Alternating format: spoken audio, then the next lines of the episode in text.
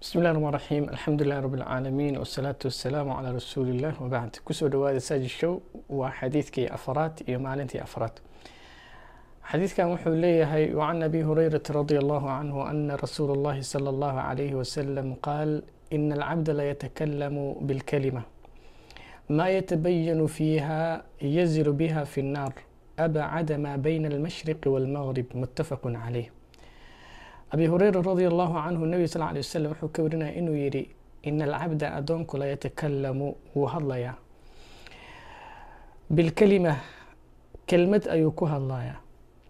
Kelmadaasu maa yatabayanu fiiha aanan u cadayn kelmadda gudaheeda waxa ka dhalanayo yacnii si fudud ama kaftan ku jiro ama carag ku jirto ama iska caadi ah ayuu kelmad ugu hadlaya kelmadda laakiinse muusan u aabayeelin markuu ku hadlayay ma xaqbaa ma baatilbaa maxaa dhib ka imaan karo? Maxay faa-iido leedahay? Waktigii munaasabka ahaa miya. Waxa isagoonan u aabayeelin ayuu kelmadii afkiisa ka soo tuuraya. Ama buu is leeyahay dadka kaga qoslisay maa yatabayanu fiiha? Wa fii riwaaya laa yulqii laha baal. Asagoonan u aabayeelin waxa ka dhalanaya ayuu kelmadii ku hadlaya markaasaa nebi sal ly slm wuxuu dhahay yazilu biha.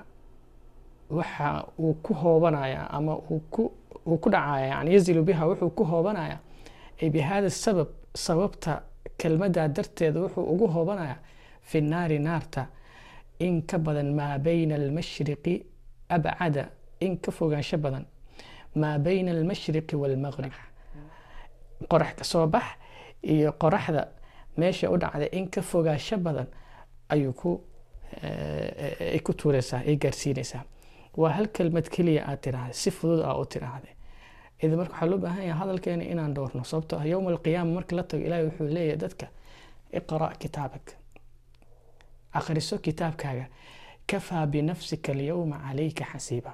Maanta naftaada waxaa ku filnaaday adiga un isxisaabiya la leeyahay marka kam kalimaad ama hadallo oo maa si fudud a u tiray markaas oo wax culeysba aysan kuugu lahayn laakiin maalintaa dhibaato kuugu noqon doonto. Marka ilaahay aan kaga yaabno hada wallahu aclam waakhiru dacwaana an alxamdu lilaahi rabbi alcaalamiin